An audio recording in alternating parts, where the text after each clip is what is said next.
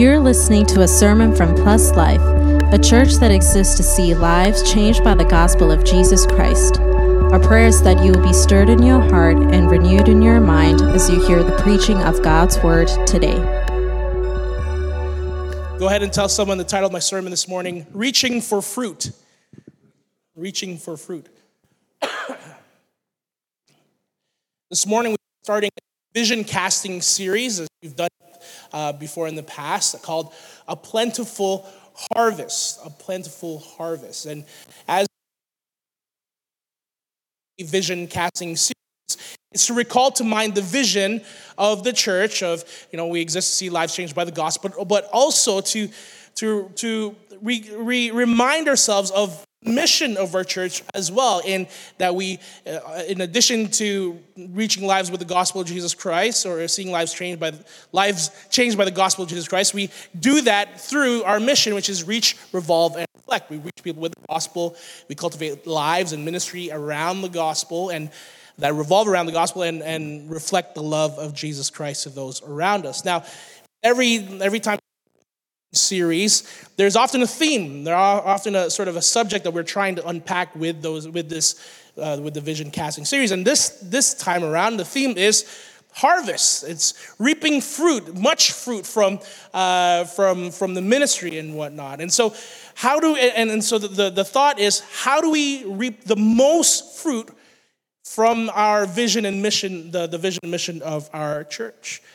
How do we reap the most fruit from what we do in ministry and in this and in our church? And so, and by fruit, we of course mean new followers, growing spiritually, growing as a community in Plus Life. By fruit, we mean the propagation of the gospel, biblical literacy, the utilization of our spiritual gifts, something that we've been talking about and very excited about the past few weeks, and people serving and being served, overall accomplishing, again, this goal that we have to see lives changed by the gospel of Christ.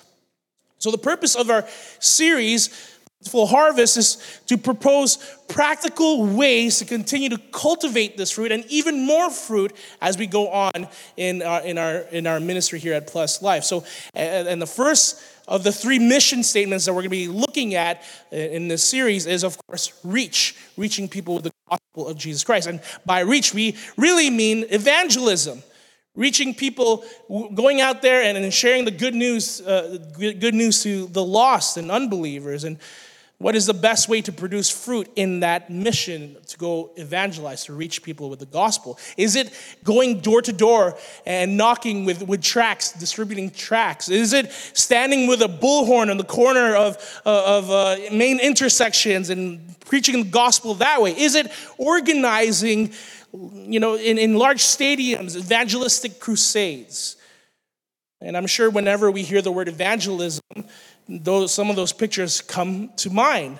And no doubt the Holy Spirit has used those methods in the past and continue to use those methods even today to bring the gospel to people. And again, I don't think there's anything inherently wrong with those methods, but we want to look at what is the best method to bring the gospel to the lost, to reach people with the gospel. And I think oftentimes we automatically go to the drive-by evangelism methods, right? Where it's like, you get in there, you share the gospel, and then you get out. We don't stick around for any fruit or anything of that sort. It's just, sometimes we think, all I have to do is, say ABCs about the gospel, and then that's it, I've done my job, and then we move on to the next person or ministry. Well, I think, again, like I said, those things have worked in the past by the grace of the Holy Spirit, and I say that from experience, from someone who has used those methods in the past. But again, are those the most effective, the most fruitful ways of reaching people with the gospel?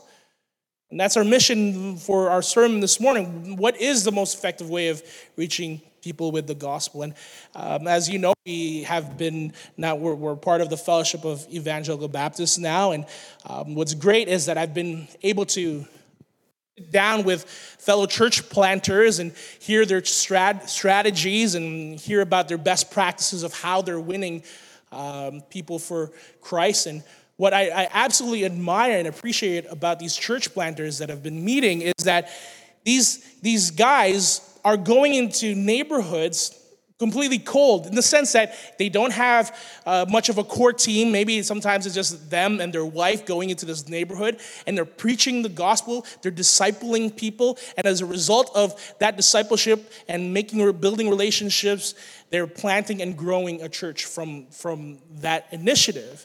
And so, again, I've been able to glean from them their methods and practices, but ultimately what I've observed and what I see has been very fruitful in their ministry, and even from what we see in Scripture throughout the Gospels, is that the method in which Scripture calls us to use to get people to hear the gospel, to reach people with the gospel, is that of discipleship. Discipleship.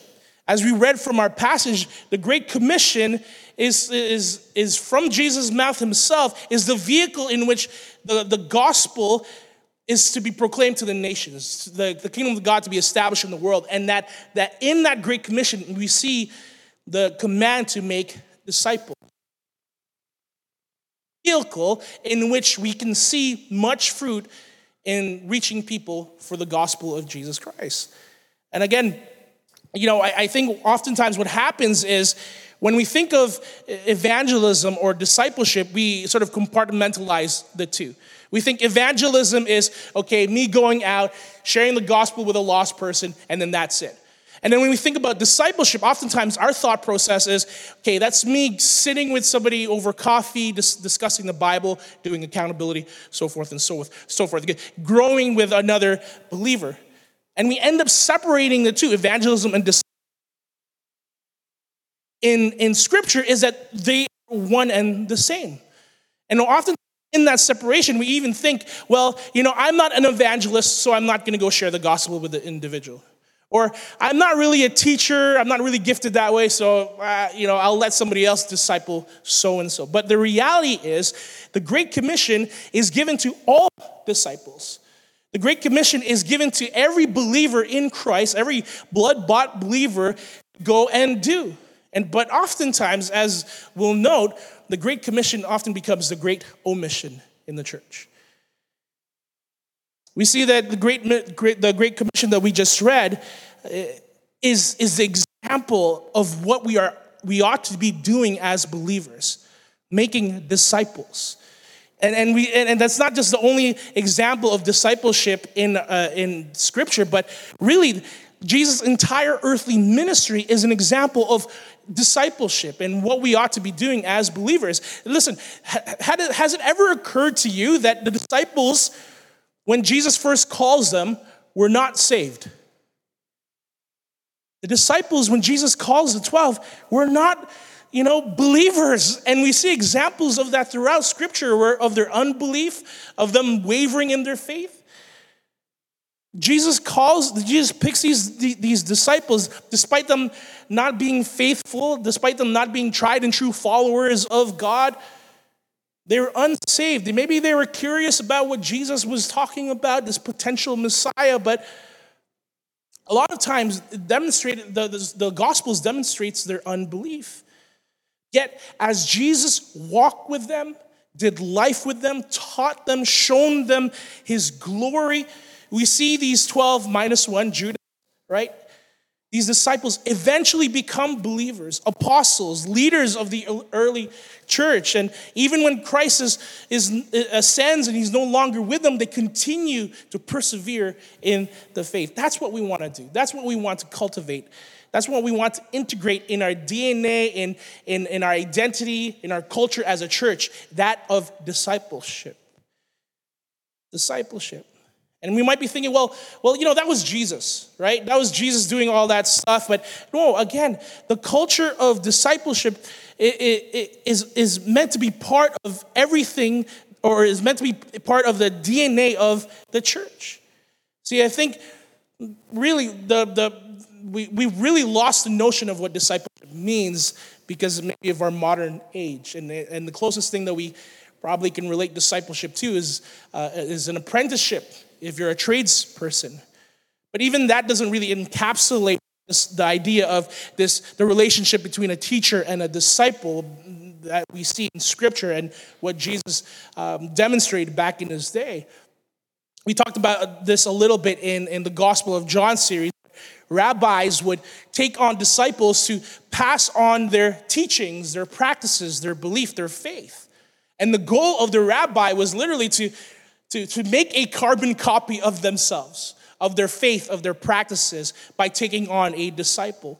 And so these disciples would follow the rabbi wherever he went. They would live with him. They would do life with him, because the expectation was that these disciples will not just copy the belief or the teachings of this rabbi, but also his mannerisms, the way he talked, his routines, because the expectation was that those mannerisms and the way that he behaved is how you cultivate a good spiritual life. That's the idea of teacher and disciple that I think we've lost in our modern age. But the same principles apply when we are called to the Great Commission, when we're called to reach out to the lost, when we're called to make disciples. Jesus is our great rabbi. The apostles were his disciples, and then who then made new disciples, et cetera, and over the generation. And finally, here we are today. Our faith today is a result of the faith of the disciples that came before us, and passing down the teachings and practices of our faith. And in turn, we are to pass on to others the faith growing in us, the teachings that we've been receiving. And the way we do that is through discipleship. And again, discipleship doesn't start when somebody is already a believer.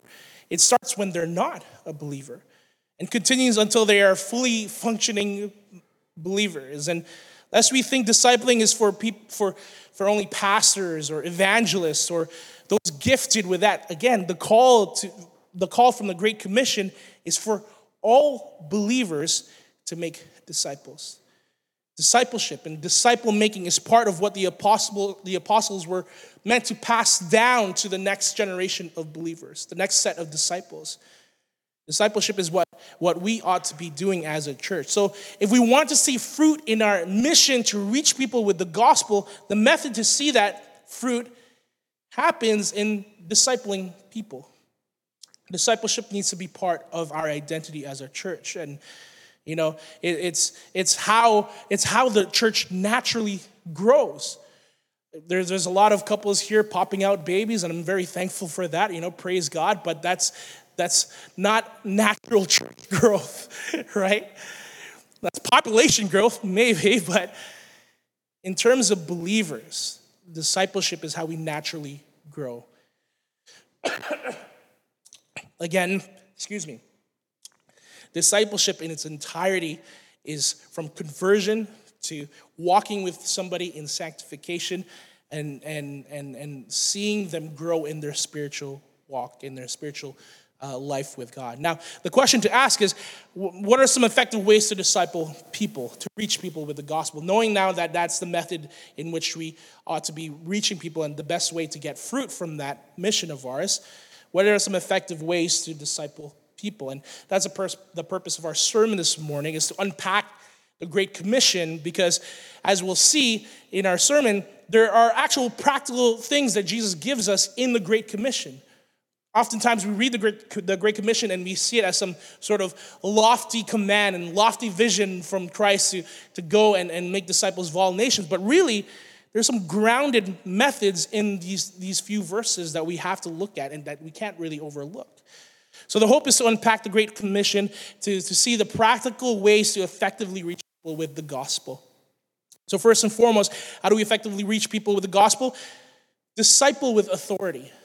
Disciple with authority. I think sometimes when we quote the Great Commission, we start at verse 19, go therefore and make disciples.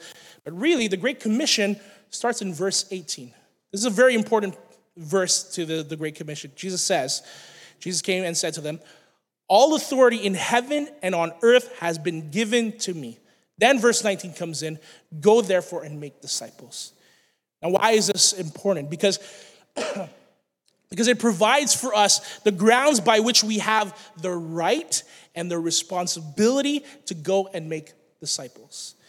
If you've ever heard unbelievers prohibit Christians or censor Christians or stop people or stop the church from reaching people with the gospel like they do in parts of the world, or like they did during the pandemic, or like they do around the LGBTQ community. If you've ever heard the world and the government try to stop believers from reaching people with the gospel or preaching the gospel, the grounds by which we can claim the right to preach the gospel is not on some charter of rights and freedom. It's not by some permission of man's policy or government. Our authority to share the gospel of Jesus Christ to the lost, to the fallen world, comes from the highest authority himself, the King of Kings and the Lord of Lords, King Jesus Christ.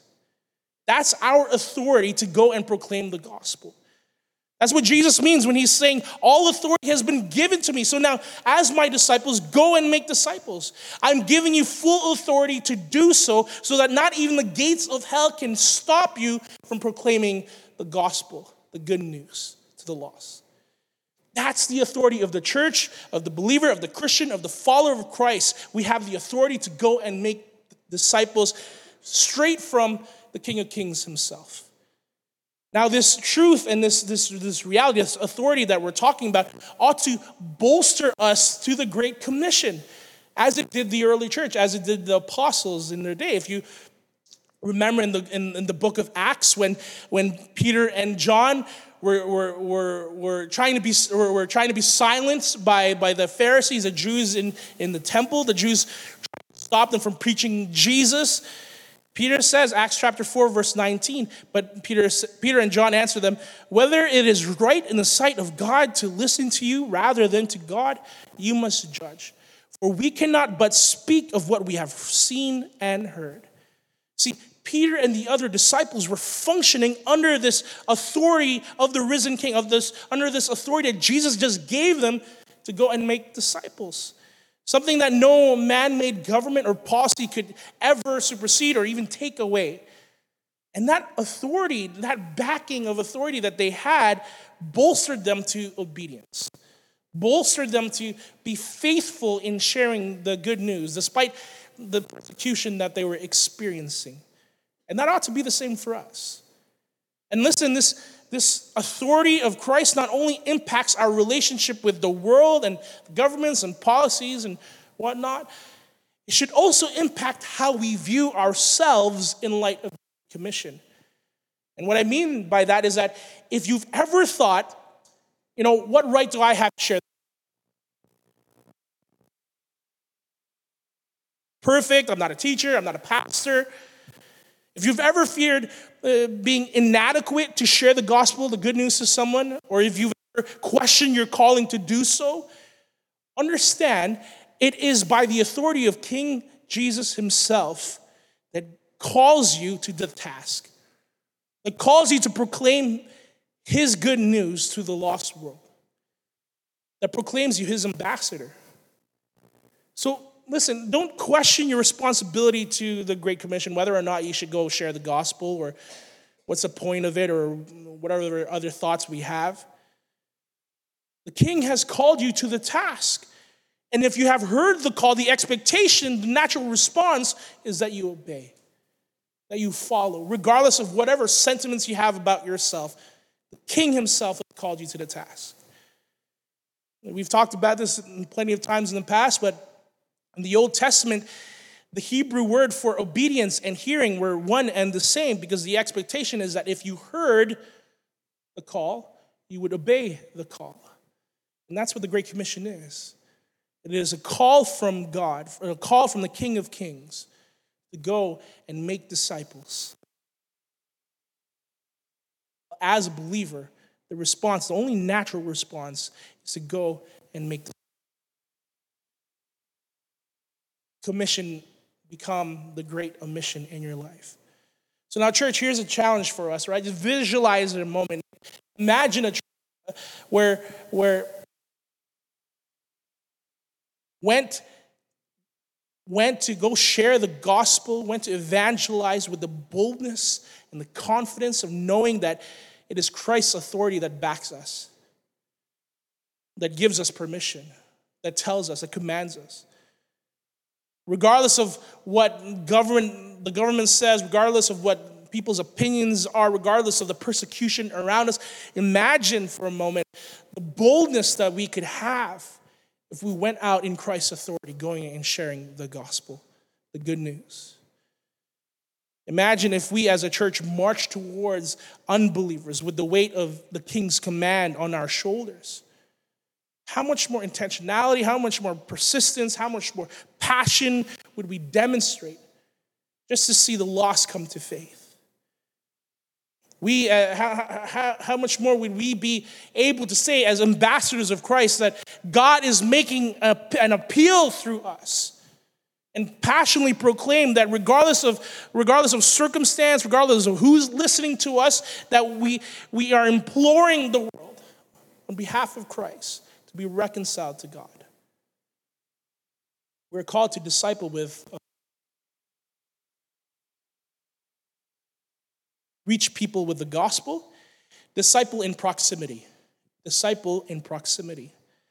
So now having given his authority to his disciples, Jesus says in verse 19, again, the Great Commission passage here, "Go therefore and make disciples of all nations, baptizing them in the name of the Father and of the Son and of the Holy Spirit." This is a great Trinitarian passage, by the way, if you didn't catch it.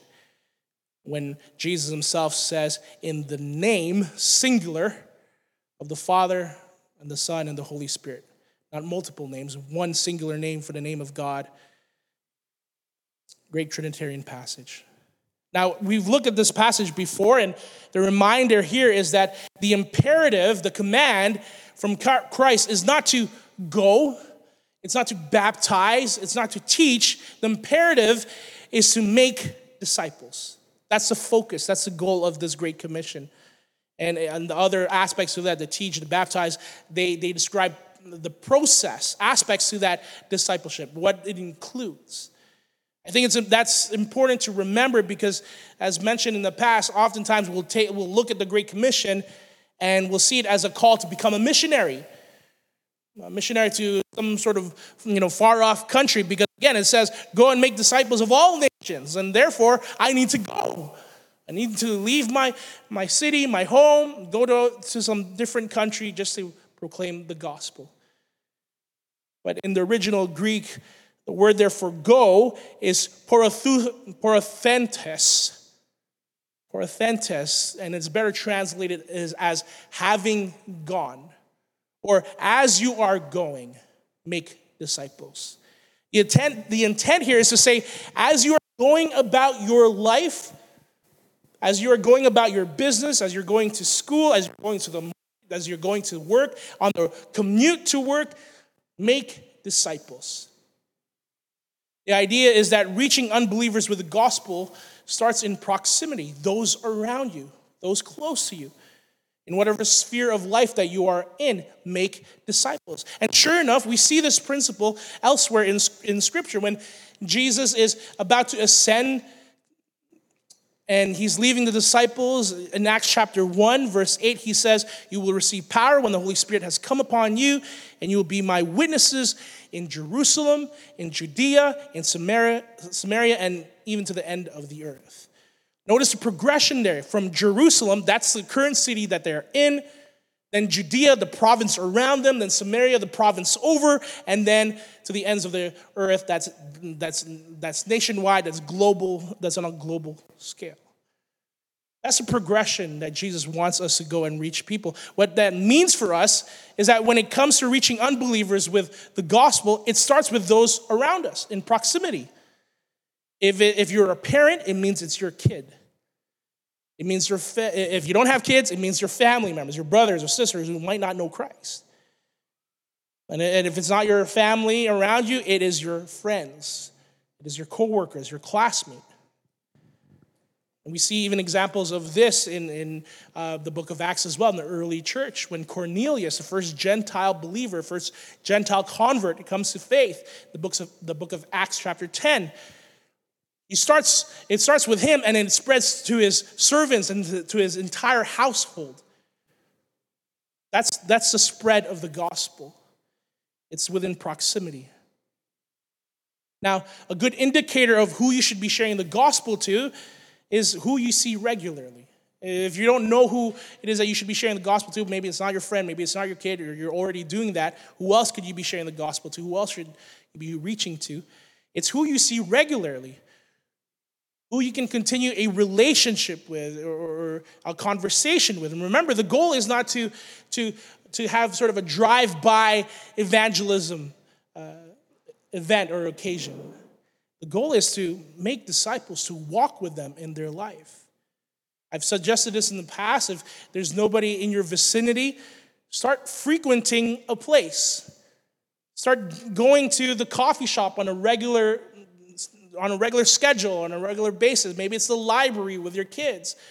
One of the pastors, the church planters I've been talking with at FEB, mentioned how he and his daughter, every Tuesday or something, every morning they go to a Tim Hortons near their place and just sit down and read their Bibles in Tim Hortons every week. And in that frequency, they're able to have conversations with other people who are regularly there, with other people who come by the coffee shop and get coffee, and they've seen fruit that way. The idea is building relationships, of reaching out to or even reaching out to the current relationships that you have in order to make an opportunity to share the gospel. You don't need to go to some foreign land to share the good news. It's always curious to me, by the way, when a Christian says, "I'm called to missions," but then they never share the gospel to the people around them. It starts with those around you. Remember, part of the concept of discipleship is the rabbi would do life with the disciple and share every aspect of their faith and practice that way. Similarly, to share the gospel with unbelievers, we're called to share the gospel with unbelievers who we are already doing life with. And again, that means your coworkers, your friends, your kids. Unbelievers who are already part of your life. With unbelievers who are already in your circles, who are already in proximity to you. That's the call. So think a moment, right? Who is it in your proximity that you can go and disciple today? Even start today. Is it your kid? Is it your family member? If you've already covered those bases, is who in your friends' circles, who's an unbeliever that you can already start sharing the gospel to? Coworker, classmate. If someone's coming to your mind, I think that's a good indication that the Holy Spirit is putting that individual on your heart to share the gospel to. And if no one's coming to your mind, again, frequent a place. Start going, get out of the house, man, right? Start frequenting a place and building relationships. Lastly, what were some effective ways to go and share the gospel or disciple? Last one here, disciple systematically. Disciple systematically. It says in our passage, "Go therefore and make disciples of all nations, baptizing them in the name of the Father and of the Son and of the Holy Spirit, teaching them to observe all that I have commanded you." There is a teaching component to discipleship, as the premise entails, right? Again, a teacher or a rabbi teaches the disciple doctrines of the faith, wisdom, and scripture. But notice it's not just knowledge that it's being talked about here. Notice the call is to teach them to observe, meaning practice, whatever you've been taught. So there's a practical application in the teaching part. So you're not just in the way of living. It's not just your a mental component, but there's a practical component too that we ought to be dispensing when we disciple people. So now the question is, what should be taught? What should we be teaching, and where do we start when it comes to teaching? I think this is where oftentimes we get hung up when we think about discipleship and our inability to disciple others. We think, well, I don't know what to say, or what if I get something wrong, or I can't communicate the doctrines of grace well enough, or I'm not a teacher, and we have all these reasons. What do I teach someone who is being discipled? Well, if we're looking at discipleship holistically, again, starting from the status of an unbeliever, Then the obvious start is, of course, the gospel, explaining God's holiness, man's depravity, God's salvific plan, Jesus Christ in all of that, the provision of Christ in our salvation. That's the gospel. That's where it ought to start. The gospel is where anyone's faith starts. And for every believer in this room, that should not be hard to communicate because that's what we believe. That's how you yourself became a believer. We hear the gospel every week. And so then after that, after the gospel, what do we teach the unbeliever or the person who has put their faith in Christ now, the new believer rather, the convert? And, what do we teach them? Well, this is where we must disciple systematically. When Jesus says, teach them all that I have commanded you, where do you think he means, and where do you think he means to start when he's saying all the teachings that he's given to the disciples? Do you think it's start teaching them the eschatology in Matthew chapter 24 that he talks about to his disciples on day one of discipleship class, right? Or maybe let's talk about the depths of the doctrines of grace on day two of our discipleship class. No. Paul says in his rebuke to the Corinthian church, in 1 Corinthians chapter 3, verse 1-2, he says, "But I, brothers, could not address you as spiritual people, but as people of the flesh and as infants in Christ. I fed you with milk, not solid food, for you were not ready for it. And even now you are not yet ready." The writers of Hebrews says a similar thing, Hebrews chapter 5, verse 12-13. For though by this time you ought to be teachers, you need someone to teach you again the basic principles of the oracles of God. You need milk, not solid food. For everyone who lives on milk is unskilled in the word of righteousness since he is a child. The metaphor of milk for infants and solid food for mature believers is used to describe what is being taught to these disciples, to whether new believers or old believers, and the progression of maturity in the faith. So the expectation is that when it comes to new believers, the expectation isn't to teach them the harder truths of faith, of the church, or even the tougher practices of the church. You start with milk. You start with the easier truths. And we really see an example of that in Jesus' own ministry. Again, Jesus' earthly ministry is him discipling the 12 to become the founders of the church. And in the Great Commission, and rather in the Gospel of Matthew, where we find the Great Commission, where we see the command to go teach disciples everything that Jesus taught them, in the Gospel of Matthew, we find most of Jesus' parables, most of Jesus' sermons. 5 major sermons are highlighted in the Gospel of Matthew. And now notice the progression. If you track the sermons that Jesus preaches in the Gospel of Matthew, you can see a progression through those sermons. First sermon is in Matthew chapter 5, the Sermon on the Mount. And notice the content of that.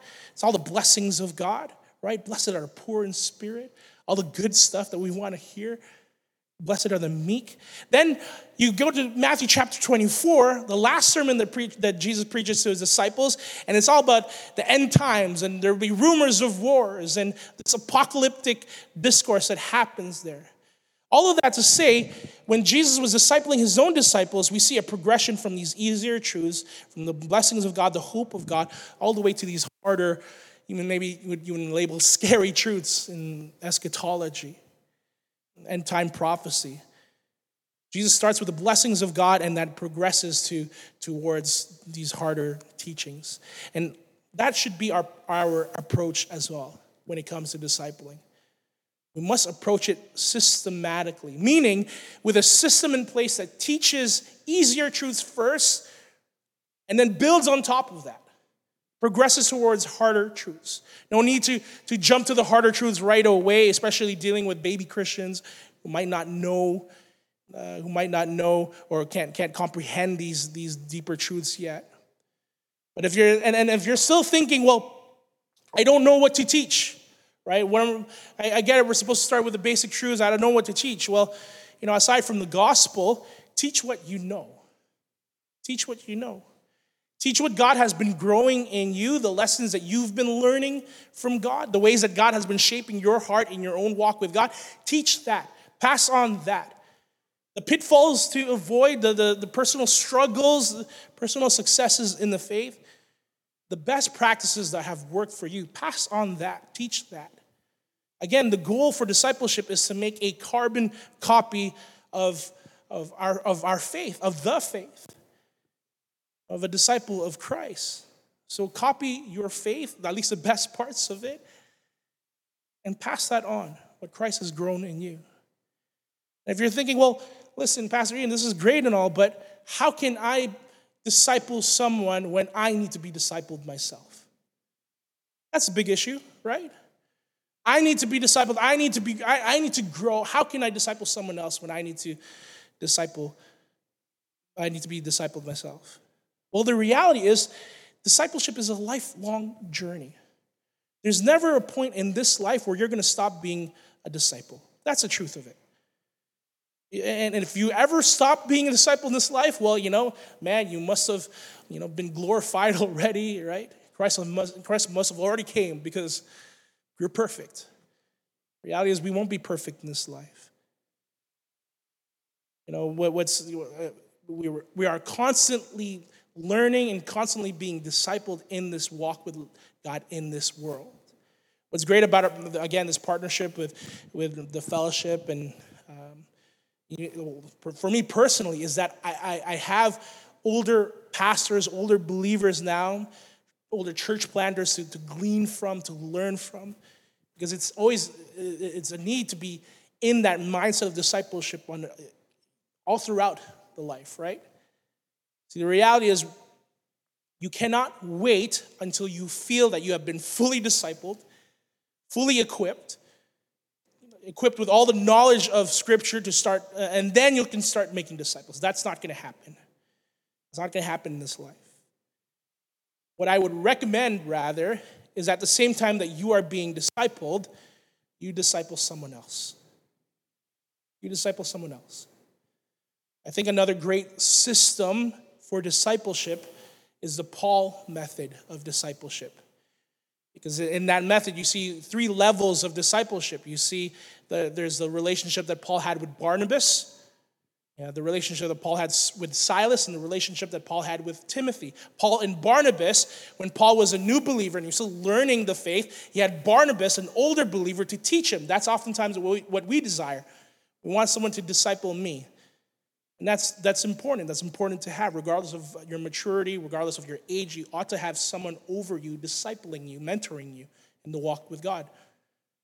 In addition to that, we see Paul's relationship with Silas, someone who was in the same season of life as he was, in the same calling as he was. This is peer-to-peer discipleship, someone to go on missions with, same season and stage of life that he was.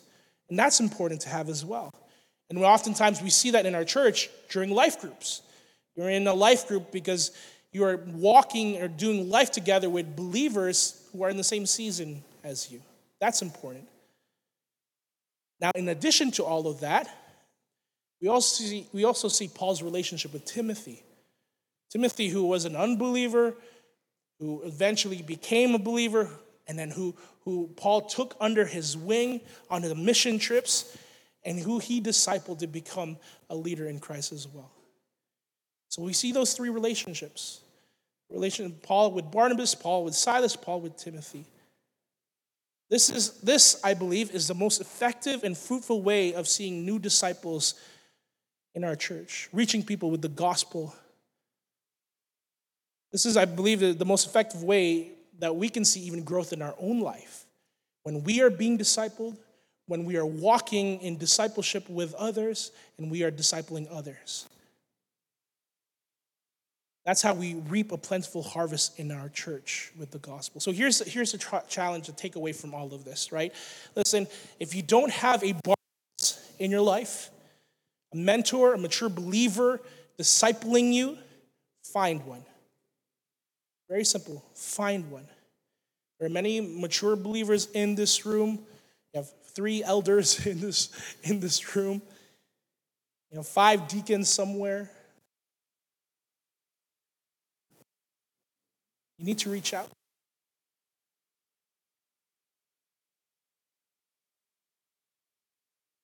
Ask them to disciple you, to walk with you in your spiritual walk, to teach you what they know. And so that's a Barnabas. If you don't have a Silas in your life, meaning someone who's walking with you in the same season of life, whether you're a young professional, whether you're a new mom, whether you're a new dad, whatever it is, new married couple, whatever it is, find a Silas in your life. Walk with them, serve together with them, do accountability with them, go through life together. Again, we find that a lot in life groups. We do that a lot in life groups, and so if you're not plugged in, you should be plugged in. And finally, if you don't have a Timothy in your life, whether they are an unbeliever or a new believer, listen, get off your butt and find a Timothy. Make disciples. That's the call. Make disciples. Start with milk. Teach them the basic doctrines of the faith. Start with the gospel. And then progress with them through the solid teachings or the solid foods. Listen, imagine the growth that we can experience as a church if everyone in this room was discipling just one other person. Imagine the growth that we can see, the natural growth that we can see in our church if everybody in this room, on a good day, we have like 50 people. Well, I guess counting the kids. Sure, they're part of the church too, you know. Imagine the growth that we could see if every single one of those people would be discipling, making disciples of their own. We would see an exponential growth in our community, not just in numbers, but spiritual growth. Again, discipleship is also part of us cultivating our own walk. What I've found, what's great with the guys I've been discipling is that oftentimes when they ask me questions, it reinforces my own beliefs on those questions. It reinforces my own convictions on those questions. So it's edifying in both ways, even if you're discipling a Timothy in our example here. Go and make disciples. So you disciple with authority, go knowing that it is the King of Kings and the Lord of Lords who has your back, who has given you authority to proclaim the gospel in a broken and fallen world. Disciple in proximity, to start with those who are around you, and disciple systematically, meaning start with the easy stuff, progress towards the hard stuff. Jesus ends the Great Commission with a great commitment. Us, and behold, I am with you always to the end of the age. That's powerful. The statement not only is not just a statement of Christ's presence, we have to understand it's also there's a foreboding element to it. It's a recognition that as we go and make disciples in this world, in this life, that there will be difficulty. There will be times that we are rejected, times that we are persecuted, times of grief, times of failure. But as we strive to go and make disciples, the assurance for us believers is that wherever we go, Christ will be with us. Christ's authority will be with us. Christ's assurance will be with us that disciples will come about. The disciples that we will, by the sovereignty of God and by the power of the Holy Spirit, will be able to make disciples, despite the hardness of hearts out there. Christ will be with us even to the end of the age. Just as we close here, for the lost, for those who have yet to have a relationship with Christ, listen, that's what we're talking about when we're talking about disciples. You would be reconciled to a holy God. God is holy. We are sinners. But God also being loving made a way so that we can have a reconciled relationship with him. And that way is through Jesus Christ. Jesus Christ came, died on the cross for our sins, rose from the grave as an assurance that we too can rise from the grave, as assurance that everything that he claimed, the power that he demonstrated was legitimately from God. And all we have to do to receive that relationship, that reconciled relationship in God, is simply to believe in what Christ has done. That's the gospel. That's the reality of the good news of Jesus Christ that we're talking about here. So if you've yet to put your faith in Christ, we implore you, by the mercies of God, that you would turn to him today. You would put your faith in Jesus Christ today. Now to the church, with everything going on in the world right now, the chaos that is brewing, the atrocities that are happening in the world, has never been greater. So again, this series that we're embarking on starting today is called A Plentiful Harvest. And where this really came from is me reading from Matthew chapter 9, verse 35. Matthew chapter 9, verse 35, it says, Jesus went throughout all the cities and villages, teaching in their synagogues and proclaiming the gospel of the kingdom and healing every disease and every affliction. When he saw the crowds, he had compassion for them because they were harassed and helpless like sheep without a shepherd. Then he said to his disciples, the harvest is plentiful, laborers are few. Therefore pray earnestly to the Lord of the harvest to send out laborers. Currently live in. There are so many people looking for hope. So many people turning to places that are demonic and are evil, trying to find identity, trying to find purpose. And the church cannot remain silent in all of those things. The church cannot turn a blind eye to those things. Again, the Great Commission cannot be the great omission when that's happening in the world. We must answer the call to the harvest. While the master has yet to return, let us be faithful with his commission. The master has yet to return. Idle hands when there is work to be done.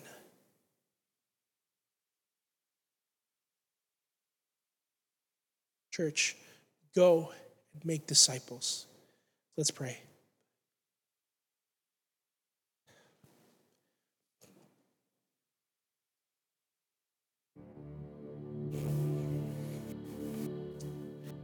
Gracious God and Heavenly Father,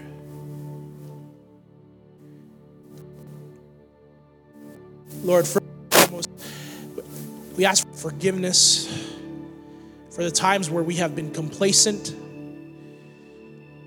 to your call, to your commission, to go and make disciples. We ask for forgiveness for the times, Lord God, where we have grieved the Holy Spirit, quenched the Holy Spirit when you have placed it on our hearts to go and share the good news to a friend, a relative, a coworker. When instead of being your ambassadors in this world, we are reluctant. We are complacent. We leave it to somebody else. I pray that you would burden our hearts, oh God. I pray that you would burden our hearts for the lost. That God, you would impress on our hearts your heart for the lost. That just as the Savior saw the people who are helpless, who are distressed, who are in need of a Savior, in need of a shepherd, that God, you would give us compassion as well. You would burn in our hearts to go and make disciples, to share the good news with those around us. Help us be faithful to the task, O God. Regardless of what season we are in life, give us the boldness to share the good news to those around us. Lord, we thank you once again for the gospel that has saved us. We thank you, O God, out of your mercies, out of your grace, you chose us before the foundations of this world. You have lavished your love on us. And I pray that God, out of that it would overflow into the lives of those around us. That would be the motivation to go and share your good news to the lost. Help us, oh God, as a church, as Plus Life, to accomplish this mission, oh Lord, to reach people with the gospel of Jesus Christ, to see lives changed by the good news of Jesus Christ. I pray that you would help us, empower us, oh God, as a church. Do not let us be idle. We pray these things in Jesus' mighty name. Amen. Thanks for listening. We hope that you were blessed by the sermon today. If you would like to learn about the gospel or know more about our church, please visit pluslifepeople.com. Remember to subscribe for more content. Until next time, stay blessed.